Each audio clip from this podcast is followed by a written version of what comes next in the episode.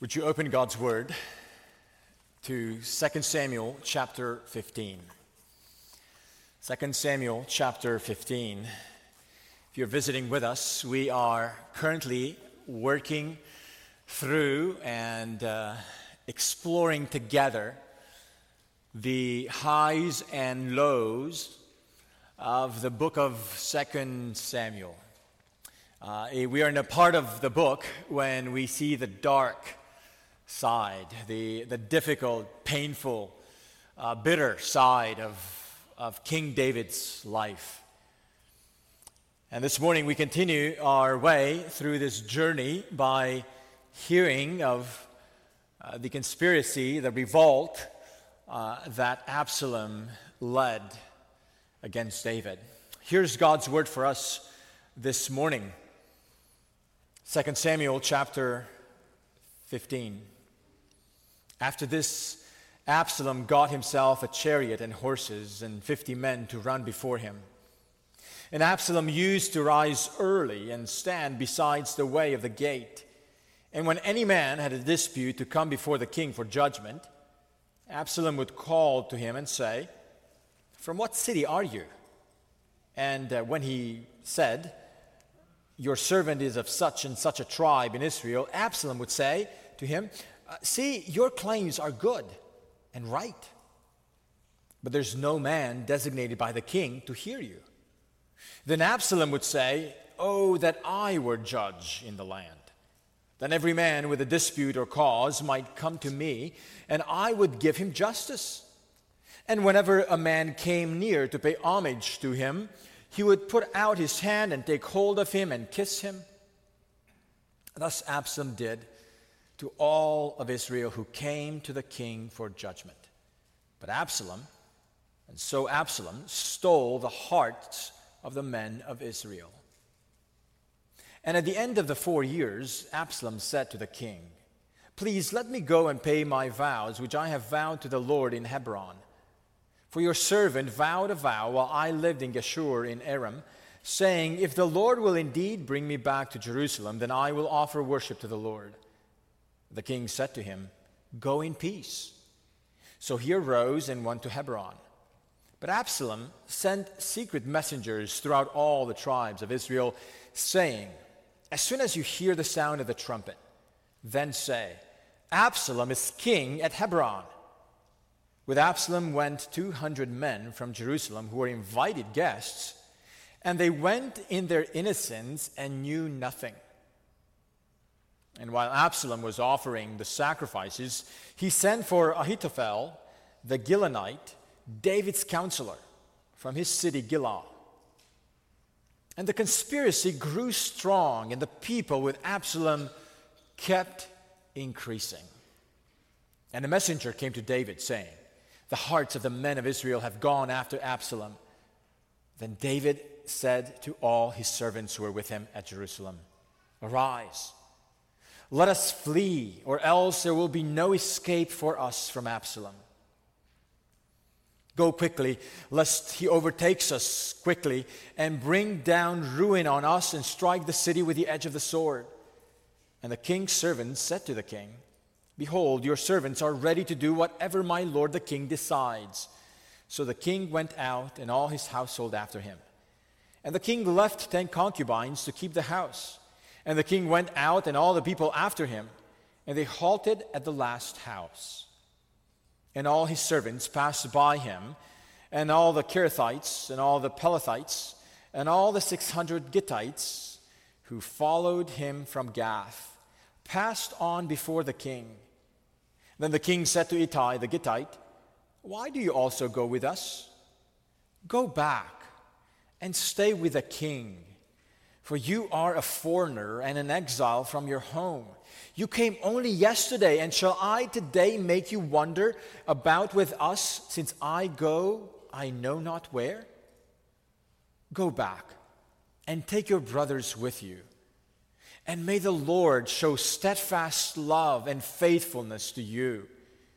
But Ittai answered the king, As the Lord lives, and as my Lord the King lives, wherever my Lord the King shall be, whether for death or for life, there also will your servant be. And David said to Ittai, Go then, pass on. So Ittai the Gittite passed on with all his men and all the little ones who were with him. And all the land wept aloud as all the people passed by. And the king crossed the brook Kidron. And all the people passed on toward the wilderness. And Abiathar came up, and behold, Zadok came also with all the Levites, bearing the ark of the covenant of God. And they set down the ark of God until the people had all passed out of the city. Then the king said to Zadok, Carry the ark of God back into the city. If I find favor in the eyes of the Lord, he will bring me back and let me see both it and his dwelling place. But if he says, I have no pleasure in you, behold, here I am. Let him do to me what seems good to him. The king also said to Zadok the priest, Are you not a seer? Go back to the city in peace with your two sons, Ahimaaz, your son, and Jonathan, the son of Abiathar.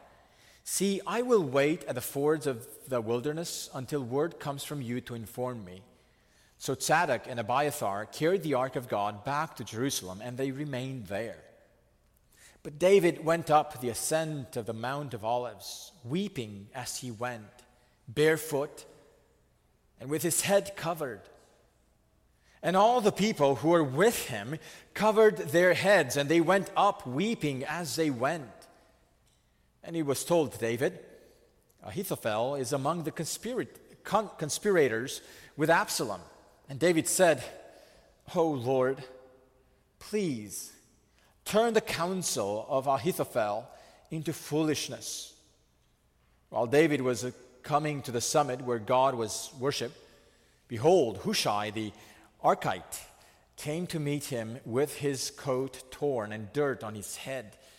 David said to him, If you go on with me, you will be a burden to me. But if you return to the city and say to Absalom, I will be your servant, O king, as I have been your father's servant in time past, so now I will be your servant, then you will defeat for me the counsel of Ahithophel.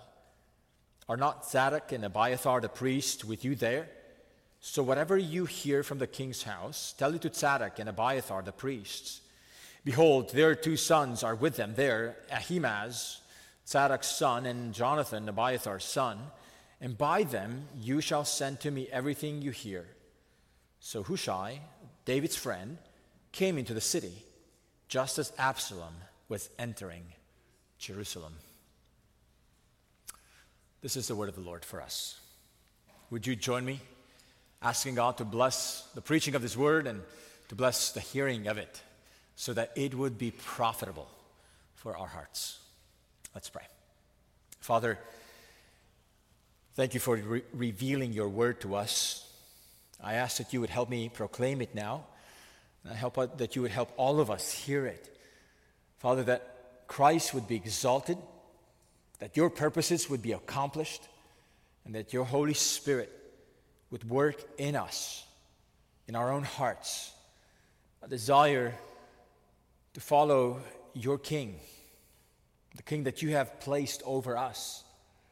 We pray this, Father, in the name of Christ. Amen. This chapter is long. Uh, this chapter would be easy to preach by itself, uh, aside from the rest of the story of 2 Samuel.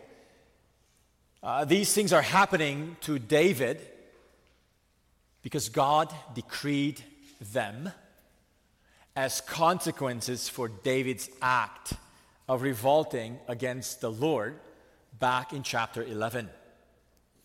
God sent his prophet Nathan to confront David about his sin. And if you remember, back in chapter 12, David repented of his sin. David realized that what he had done with Bathsheba and against Uriah They were sins against the Lord. And David genuinely repented. And God put away his sin, forgave David of his sin. And yet, while David repented genuinely and while God forgave his sin, David's sin, there were consequences of the sin that God still decreed against David. If you remember in, in chapter 12, verses 10 and 11, Nathan said these words to David after, after Nathan already assured David that uh, his sin was forgiven. Nathan said, Now therefore the sword shall never depart from your house because you have despised me and have taken the wife of Uriah the Hittite to be your wife. Thus says the Lord Behold, I will raise up evil against you out of your own house. The consequence of sin. And in this chapter, chapter 15, we get to see the unfolding of the evil that God decreed against David, rising up evil against him from his own house.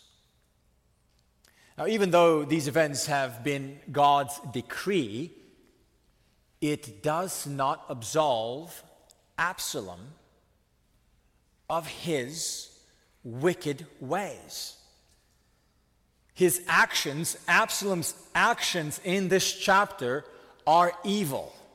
God said they were evil back in chapter 12. And what we see in David in this chapter is a heart that, in the midst of God's discipline, he still seeks the Lord. In this chapter, these two major characters, Absalom and David, are set in contrast before us. Through their choices, we see two opposite paths the path of stealing the throne, the path of revolt, and on the other side, the path of finding refuge in the Lord. David will get to experience the bitter taste of what it looks like for his own son to revolt against him. Just as God's king in the Davidic covenant that was established back in chapter 7 received the status, a very special status, of being God's son. Remember the Davidic covenant? He shall be a son to me. That was one of the promises of the Davidic covenant about the king that God appointed in this covenant. He shall be a son to me. But David, after being established in this Davidic covenant as the Son of God on the throne, David revolted against God. David despised the word of God. David acted against God. And now, even though David's sin is forgiven, in this chapter, we see the unfolding of God's decree for David to experience the bitter taste of being revolted against.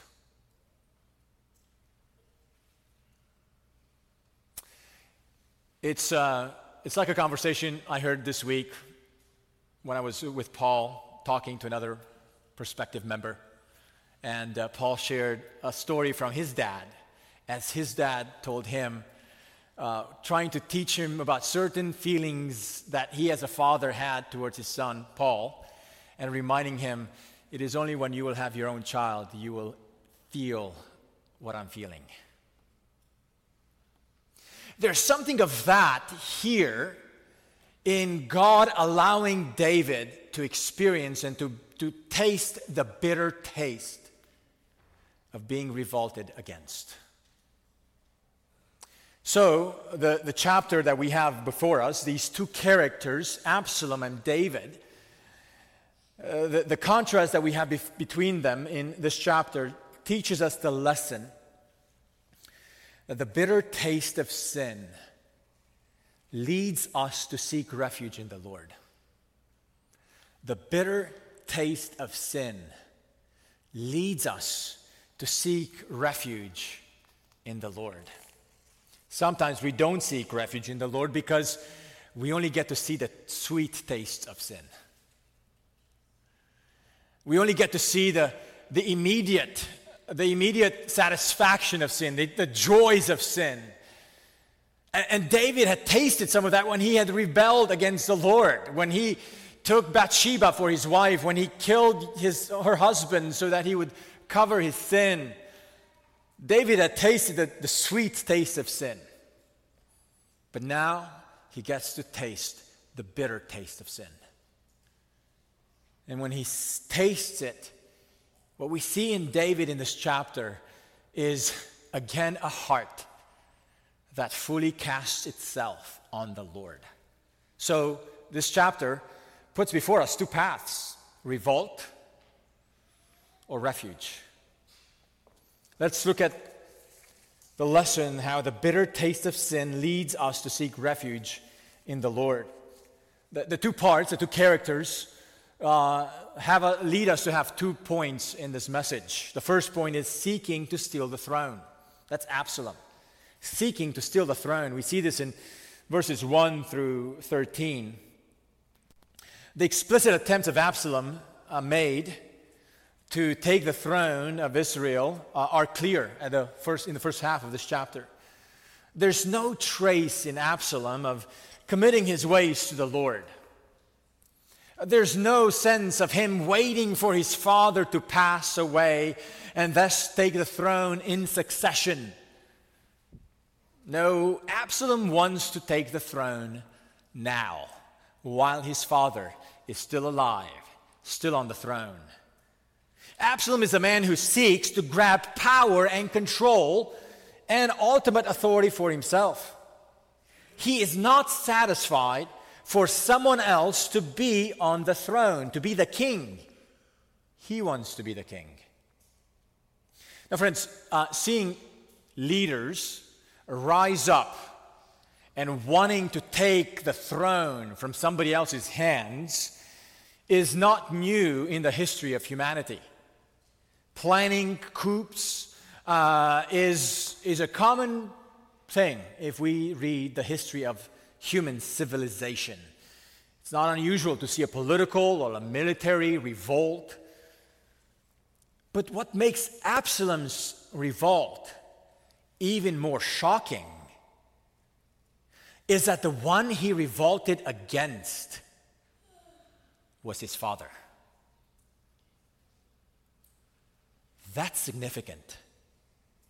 Absalom didn't revolt against a foreign king who imposed taxes on the people. Absalom didn't revolt against another dynasty within the Israelites. Absalom revolted against his own dad. The throne he sought to steal had been occupied by his father. In Absalom's behavior, we see two facets, not the only two, but two important facets of sin. On one side, one facet of sin is the act of, of wanting to grab ultimate authority and control away from God and attribute it to ourselves. We want to be ultimately in charge. We want to have the ultimate say. We want things to be done our own way. This is an important facet of sin. That's why we oftentimes describe sin as wanting to live life on your terms. Rebellion The rebellion of sin is not necessarily killing somebody like David did. It's simply wanting to live life on your terms, for you to be ultimately in charge, for your word to have the ultimate and last authority. That's Absalom's desire here. The other facet of sin, reflected in what Absalom does here, the other important facet of sin, reflected in the story, is that the one against whom we revolt is the God who made us, the God who gave us life, our Heavenly Father. We don't revolt against a foreign king we revolve against the one who made us. That's why, even in our gospel presentations, when we have an opportunity to share the gospel with each other or with other friends and, and coworkers or neighbors, it's important for us to start the story of the gospel at the play, with God, the Creator who made us. He gave us life. We owe our life to Him. Don't forget to start the gospel message with God, our Creator and Heavenly Father. So that when we get to the point of speaking about man's rebellion, the sting of that rebellion becomes more sharp when we, can, when we connect the dots that we are rebelling against our Maker. This is what Absalom does here. And then in telling the story of how he he revolts and the steps that lead to the coup. Uh, there's actually a few moves that Absalom makes that the author is highlighting for us that are very instructive for us to understand the moves of revolt. How revolt, the path of revolt unfolds. So even for us as Christians, uh, we can listen up and, and, and watch out for these ditches, for these clues, for these paths of of revolt. And if you're not a Christian, uh, this is a wonderful opportunity to just listen in to see what the path of revolt looks like so that you too may, may turn to the Lord and not continue on this path of revolt. But there's a, in Absalom a prior sign of hunger for power. Uh, before Absalom grabs the throne, he notice what he does in verse 1. After Absalom got himself, after this, Absalom got himself a chariot and horses and 50 men to run before him. Why are these mentioned here in the story? Well, these were signs of power. These were elements, the chariots and horses, that God forbid the kings of Israel to long after. Back in Deuteronomy 17. These were, these were elements on the forbidden list for the kings to have. But here, here's Absalom. He's not the king, but he wants to have the optics of someone who is in charge, someone who has power, someone who has influence. Absalom was a driven man, he was a disciplined man, he was a determined man. He did not mind showing off his nice toys of power. Friends, Absalom is a man who shows cravings for power and authority even before he got the throne. We may not make much of, of, of owning these things at first, but these were clues of Absalom's cravings in his heart. The heart that was set on grabbing attention of others. I mean, nobody was allowed to have chariots. But Absalom had them. Why? He was a king's son. He could, he could do what he wanted. It was a means of grabbing the attention of others and establishing himself as authority. Friends, I wonder, you may not be craving for a chariot and horses, and it's not sinful today to crave for horses, especially for us Texans. Right? I get it. It's, there's nothing sinful in that, but what are other signs and clues that your heart is craving for power. Owning things or having things that grab the attention of others. that you try to establish yourself as a person of influence, as a person of res- needing respect.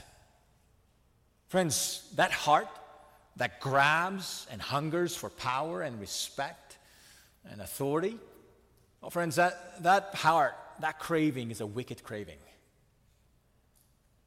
Then we see in Absalom a, a self centered serving.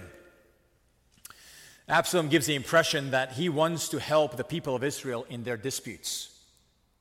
Absalom is the, the man who realizes um, justice is not being done well in this land. So I'm going to do something about it. He would rise up early in the morning and get out of his house regularly and position himself on the path where the people of Israel will come and seek an audience with a king so their disputes would be resolved and that there would be justice in the land.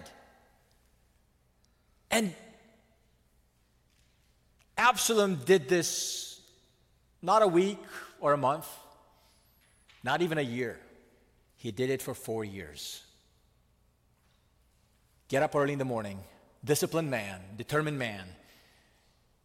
And soon we find out that his motivation to help people, the people of Israel, uh, in their seeking for justice was actually a very selfish and self centered ploy, plan.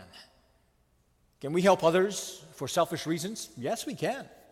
To get recognition or to win their approval, their support, their loyalty.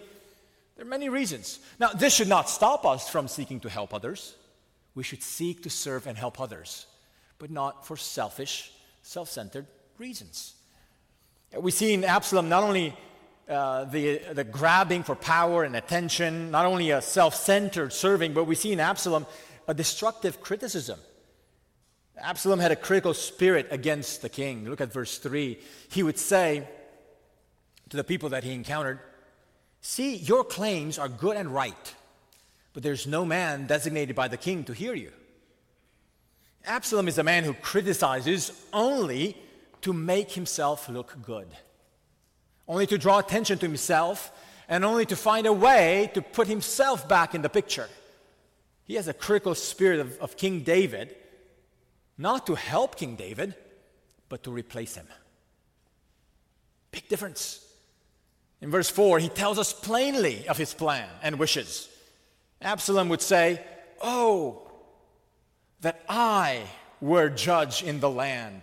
Then every man with a dispute or cause might come to me, and I would give him justice. Absalom criticizes simply so that he can replace David.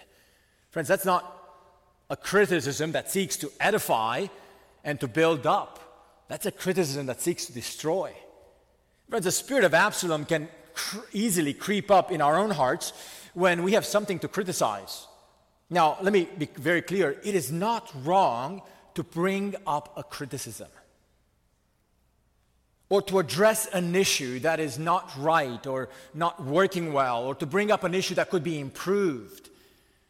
It's not wrong to, to bring that up as a criticism, as a constructive criticism. Actually, it's very helpful when people give such feedback and when they do it well. We want to be a community where if we see something that could be improved and could be dealt with better, or when something is not going well, that people have the freedom to bring it up. But often, we can fall in the trap of bringing up criticism in a wrong and destructive way, motivated by selfish desires. And this is what Absalom does here. And, and we see, find another clue about Absalom's ploy here in that he is a manipulator of emotions. He knows how to play the emotions. Absalom used empathy and affections as a means of stealing the people's hearts. Back in verse 3, he would tell people that their causes are good and right. I wonder if Absalom ever told anyone that actually he's not in the right. He would be very, very empathetic to their cause. And then in verse 5, he would show affection to them. Look, look at verse 5. Whenever a man came near to pay homage to him, now why would they pay homage to him? Well, because he was a king's son. There were certain protocols. People would pay homage to the royal family.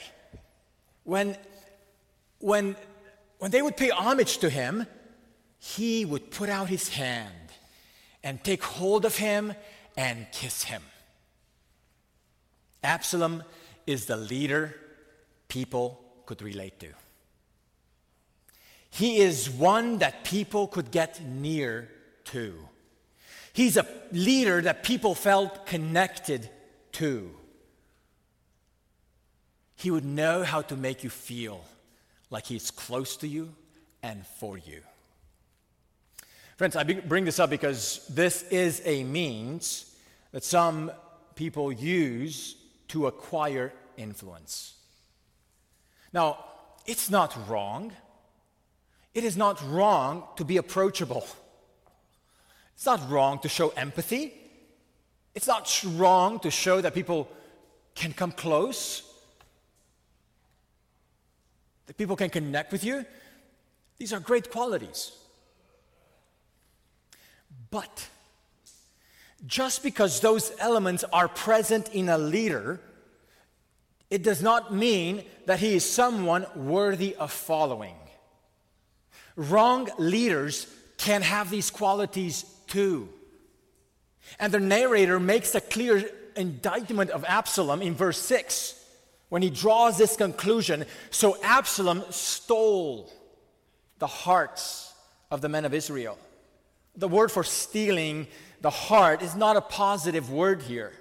It implies that Absalom used emotional manipulation to shift the hearts of the Israelites to follow him instead.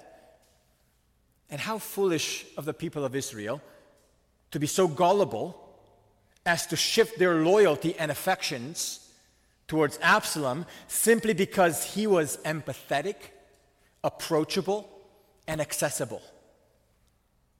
Friends, today, our society puts these values on such a high pedestal. Our society idolizes empathy, approachability, accessibility. Friends, do you allow these values, though they are good, I, I, don't, hear me, don't hear me wrongly, they are good qualities. But do we so hold on to them, grab hold of them, that we idolize them in such a way that the mere presence of these blinds us to the other qualities and characteristics that our leaders should have before we attach ourselves to them. After doing all that for four years, Absalom is ready to strike with a coup. In verses 7 through 12, we see how Absalom planned and executed the scoop. He went to the king and asked for permission to travel to Hebron under the pretense of worshiping God. Absalom goes back to the very city that was very meaningful to David. If you remember, Hebron were, was where David first became king. Or David reigned as Israel's king or Judah's king for the first seven years. And now Absalom wants to do the same. He wants to go there. And we're told that there were 200 people from Jerusalem who he invited as guests to this event in Hebron. But in verse 11, we're told that they went to Hebron and were or, or were intentionally not given the full picture. They went in their innocence and knew nothing of what was about to happen. The guests that Absalom invites don't have the full picture. This is the path of revolt. This is what sin does to us, friends. It never paints the full picture. It just calls you to a party. You are among the selected group of all the citizens of Jerusalem. You are, are the, the exclusive 200 that have been invited to an exclusive party at Hebron. You don't get the full picture. That's what sin does. This is an important detail about the crowd that follows Absalom because the crowd that follows him is in such a contrast to the crowd that will follow King David as he flees the city. And it will be such a difference in what Absalom did to gain the crowd and in what David did towards a crowd that wanted to follow him. Huge contrasts in this chapter, not just merely between Absalom and David, but between the, the crowds that were following them and the means these leaders used to get them. In verse 12, the narrator shows us, and he shows us his hand in telling us how he frames Absalom's effort. And the conspiracy grew strong, and the people with Absalom kept increasing. How sad that the number of the Israelites increased in siding with this conspiracy. Well, friends, the people of God can fall in the trap of believing and following conspiracies. There are some people who, especially in the last few years, have developed a hobby of digging into conspiracy theories and have a soft spot for them. I want to warn you not to fall in conspiracy theories that lead you to follow the wrong leaders. Friends, this may happen in the life of local churches. This may happen in our political scene, in our nation. We often fall for the long, wrong leaders because they persuade us with their winsomeness, with their determination, with their approachability, with their accessibility, with them being like us, be careful.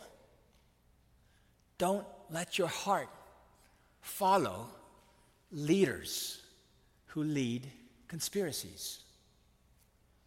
Sadly, one of David's own counselors, actually the best of David's counselors, Ahithophel, sided with Absalom even for, you know, it's one thing for the, for the crowds. We say, how could they be so gullible?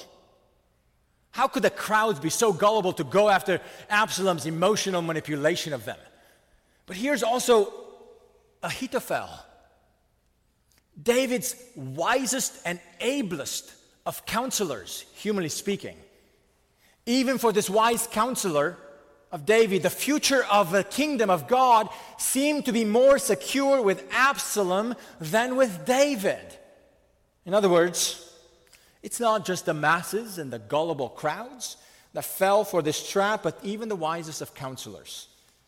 Notice how Absalom's revolt is described to the king. It's an important detail in verse 13. Not merely that Absalom became king, but this whole story is framed as the hearts of the men of Israel have gone after Absalom.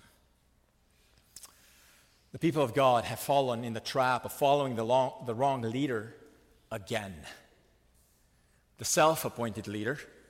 And just because Absalom was part of David's family did not make him the legitimate new king to follow. And there's an indictment here, I think, even on the people of God. Friends, the path of revolt of seeking to steal the throne can pull any of us. Any of us can follow in this path. And I wonder if you have been an, an Israelite in that time, living in this conspiracy season. I wonder who you would have followed. I wonder if you had followed the crowds, because the crowds were increasing with Absalom. He's a younger king. The future is with a young king. He is more trendy. He's more approachable. He's more empathetic. He gets us. Friends, think how sin tries to paint God as a father who is unapproachable, as a God who's not carrying out his justice, that we need to take justice in our own hands in the winsomeness of Absalom, we hear the spirit of revolt against our Father. who made us. Learn from Absalom how the spirit of revolt mounts up in us, seeking attention and power from others, seeking to even serve others with self centered motives, criticizing others for destructive purposes, manipulating emotions, and ultimately going for the throne. But reality is that you may feel like, okay, I'm not Absalom. Yeah, you may not be Absalom, but are you one of the Israelites that follows him? Are you one of the Israelites who would be gullible to follow him? Or who would be so wise that you think, oh no, this is the wisest way? Gullibility or wisdom, doesn't matter how you feel about yourself, you can follow the wrong king. And what we see in the rest of this chapter is how David responds. How David responds to this revolt. And David's response, there's a number of clues and a number of moves that David makes here. But David's response, in a nutshell, is summarized in this way In the midst of all this revolt, David is seeking refuge. And I don't mean refuge outside of Jerusalem, although he does that. He flees Jerusalem right away. He commands his servants to run away. But at this moment, David takes a path of refuge and fleeing, not merely out of Jerusalem, but fleeing and refuge in the Lord. How do we see that? Look with me. How David responds, what he does with the crowds, how he answers as he has dialogue with some of the people in the crowds, shows where David's heart is fleeing to, even though physically he doesn't know where he's going. Number one, David is not relying on great numbers. David is not relying on great numbers. When, when all the people who could, who, could, who could follow him pass before him, he catches one guy, a Gittite, a newly convert, a guy who had just become a member of the people of God the other day. He even says yesterday. I don't know if it's like literally 24 hours ago or like just recently. Look at verse 20. You came only yesterday. Shall I today make you wander about with us since I go, I know not where? Go back and take your brothers with you, and, and may the Lord show steadfast love and faithfulness to you. Friends, David is not scrambling to keep everyone near him because his confidence is not in the size of the people remaining with him. But this Gittite responds with an amazing statement of loyalty to David.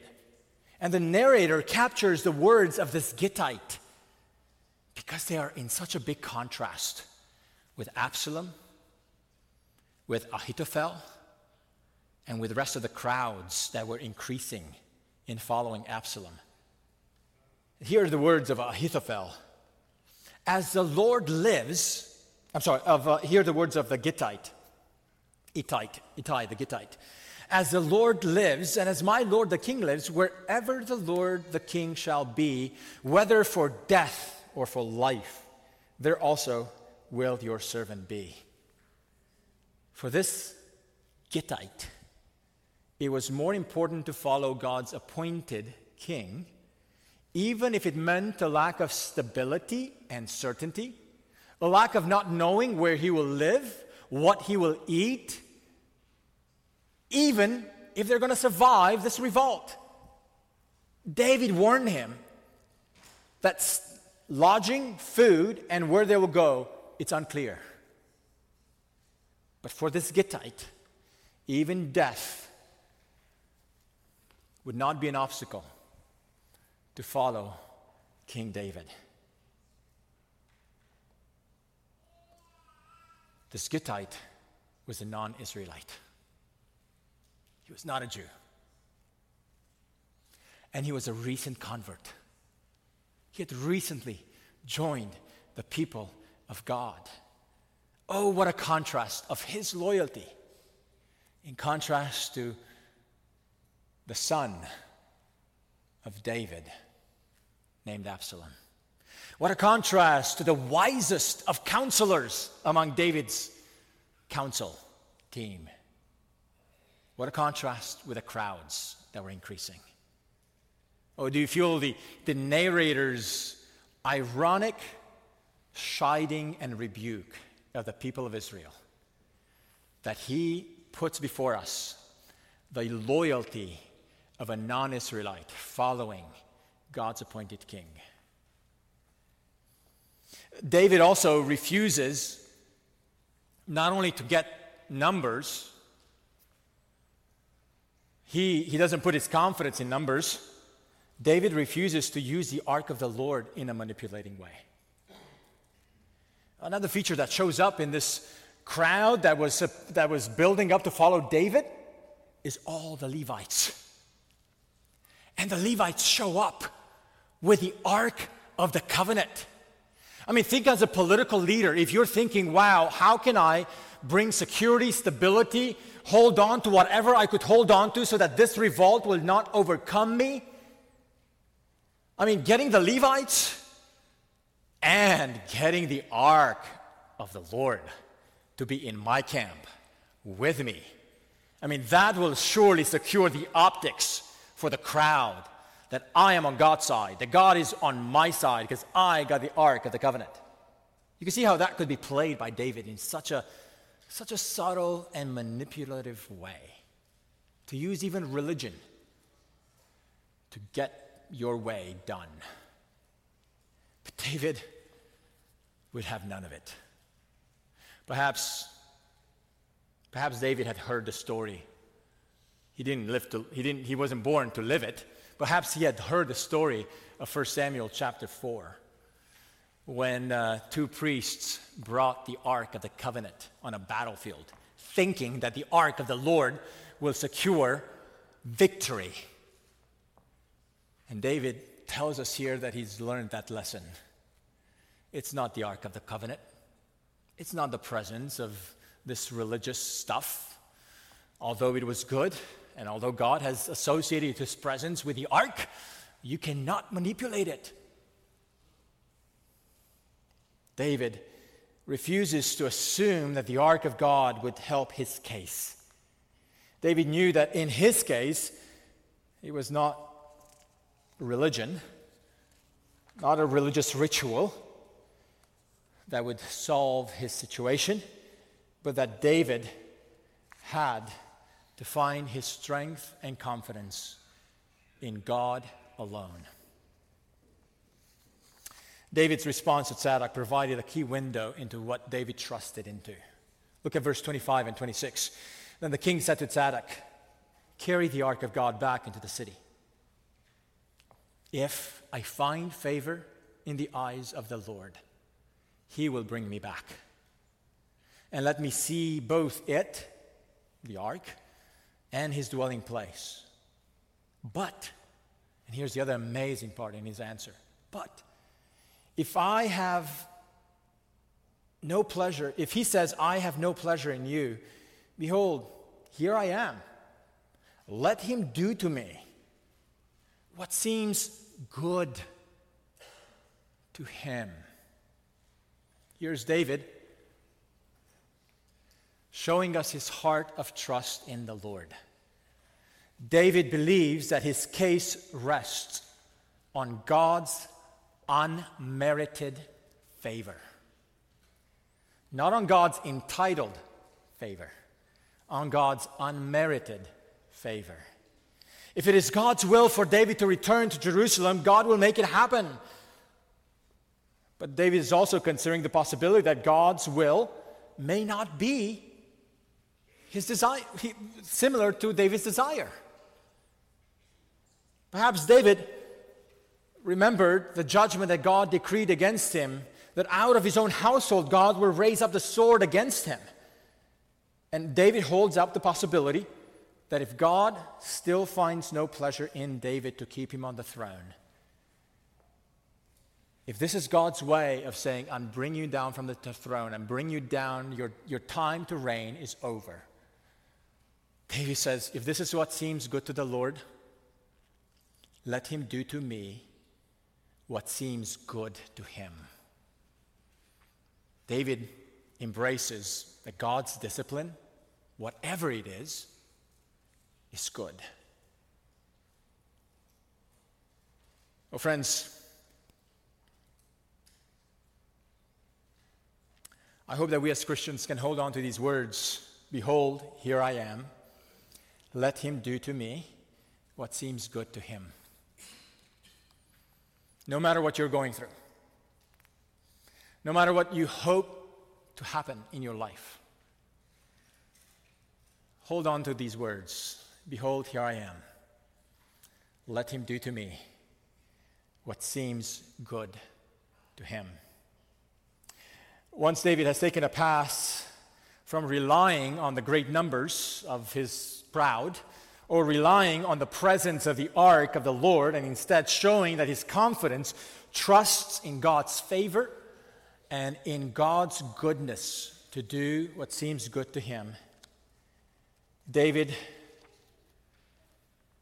is set on walking out of Jerusalem, weeping. It's amazing that as he sets his gaze to get out of Jerusalem, trusting fully in God's favor and in God's plans, the picture here is amazing. In verse 30, we are told that he was weeping as he went, and the people were also covering their heads and they were weeping as they went. And we are told that even all the land was weeping aloud as they went. It's as if creation itself feels the pain of this of this departure of God's anointed king having to flee from the throne that God had appointed him on. But David, as he leaves, in pain, in disappointment, in uncertainty, he crosses the brook Kidron. Say, why is that significant? Hold on to that to the name of that brook. Hold on to the name of that brook. And as David fled after passing the book, brook Kidron, and as he ascended on the Mount of Olives, hold on to that name. As he ascended on the Mount of Olives, he wept, and people with him weeping. And he hears another news. Up to this moment, he has no idea that Ahithophel is also among the conspirators. Conspirators. And uh, David's heart, it's like he's, he's melting away. And yet, in hearing that setback, that even the best of his counselors, who was closest to him, even he turned his hand against him David has a prayer to the Lord in verse 31. It's not a long prayer, it's a short prayer. It's a very spot on prayer. David said, Oh Lord, please turn the counsel of Ahithophel into foolishness. David knew that if the people of Israel listened to Ahithophel, it would be the end of his life it would be deadly because of this man's counsel in the past has been so good and so weighty in David's administration. But David believes that God can turn even the counsel of the wisest into foolishness. So he prays, God, do this. A heart that trusts in the Lord even while he heard news that melted him away. So David prays. Relying on God should always lead us to prayer. The heart that trusts God is the heart that prays. It's amazing that that's the first thing David does when he hears. And what's sweet and beautiful about this little experience here is that by the time David gets up to the top of the Mount of Olives. God brings a solution in the person of Hushai.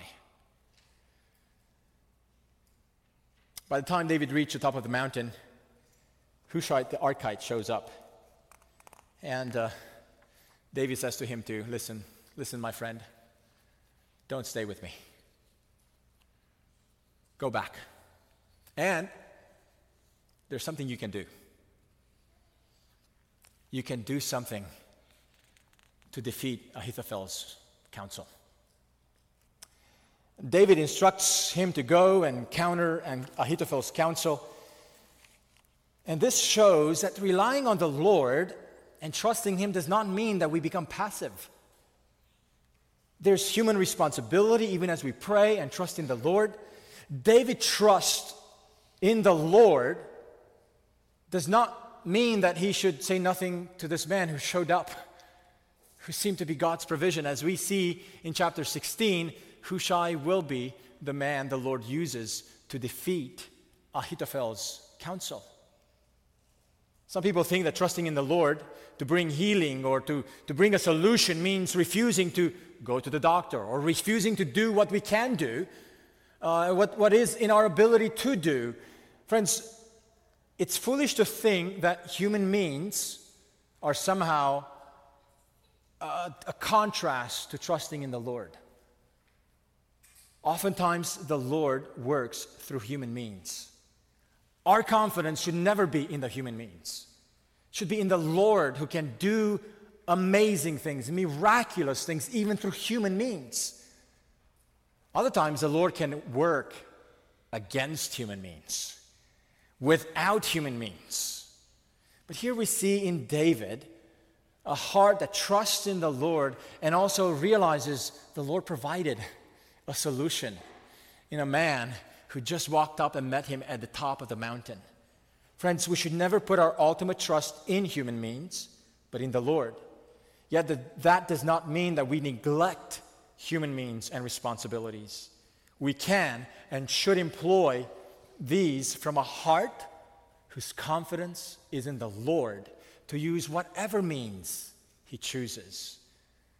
Here's David showing that heart of trusting in the Lord and yet receiving and, and ministering to and, and stewarding the, the means that the Lord has given him. Friends, David's response to Absalom's revolt reveals that as he is seeking refuge to flee from Jerusalem, he is actually seeking refuge in the Lord. Trusting in the Lord means that we have a loose grip on human means. Sometimes it means holding loosely the human means. Telling people, you can go. You don't have to stay with me. My confidence is not in the human numbers. Holding loosely to human strength. Being willing to part ways with it. It also means trusting the Lord means refusing to manipulate the optics of religion. Trusting in the Lord involves prayer. Trusting in the Lord also means carrying out human responsibilities. Don't be so passive that you don't have eyes to see the means the Lord is putting before you as solutions, as means towards the answer the Lord wants to give you. Ask the Lord to give you the eyes of faith to act. It was an act of faith for David to send Hushai back Friends, David here shows us a heart who has recalibrated to trust in the Lord fully. It took the tasting of the bitter experience of sin, of being the target of revolt, again, being revolted against, when his own son would turn against him. David would understand something about the heart of the Heavenly Father that only this discipline gave him that experience. But in this discipline, in this experience, David actually sets the pattern and sets a, an anticipation of another son, of another king who would come, who would come to his own, and his own received him not, who would come to his own people, and he was rejected. As we have heard from the beginning of the Gospel of John at the beginning of the service today. And this king, who had come to dwell and to be enthroned on the, on the, on the throne of his father David, was cast out of Jerusalem. And as he was approaching his own rejection and the manifestation of that rejection by being killed on a cross, he walked up the Mount of Olives. And he crossed the Kidron Brook. Listen to how the Gospel of John describes the beginnings of the Passion of Jesus after he had spoken to his disciples. John 18 11. When Jesus had spoken these words, he went out with his disciples across the brook Kidron, where there was a garden in which he and his disciples entered. It was in that garden that one of Jesus' closest companions came, Judas, leading the army, the soldiers, to help identify who Jesus was.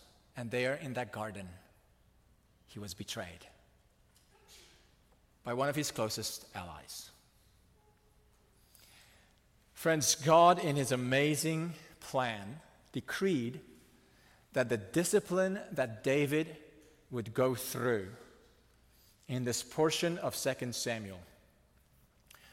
Would actually be not merely to help David feel the, the heart of a father seeing his son revolt against him, but in this story, David actually sets an anticipation of another Davidic king who would cross the same brook, walk up the same mountain, be rejected, be betrayed by his own. Not because of his sin, but because of our sin. That's what Jesus endured for my sin and yours. This is what Jesus went through so that your sin and my sin could be forgiven could be paid for. Not in part, but in whole, entirely, so that all those who would repent and trust in Jesus alone, in his death, in his resurrection, would become children of God, born not of the will of the flesh, born not of men, but born of God. Friends, this is the amazing great news of the gospel that we proclaim, that we declare, that we as Christians hold on to. And that's why a chapter like this in, in 2 Samuel 15 shows us the pattern, the anticipation of two paths the path of revolt, seeking to, to steal the throne for yourself or to follow the leader who, who takes you on the path of revolt, or seeking refuge in the God who can save us. I wonder on which path you are on this morning revolt or refuge. Let's pray.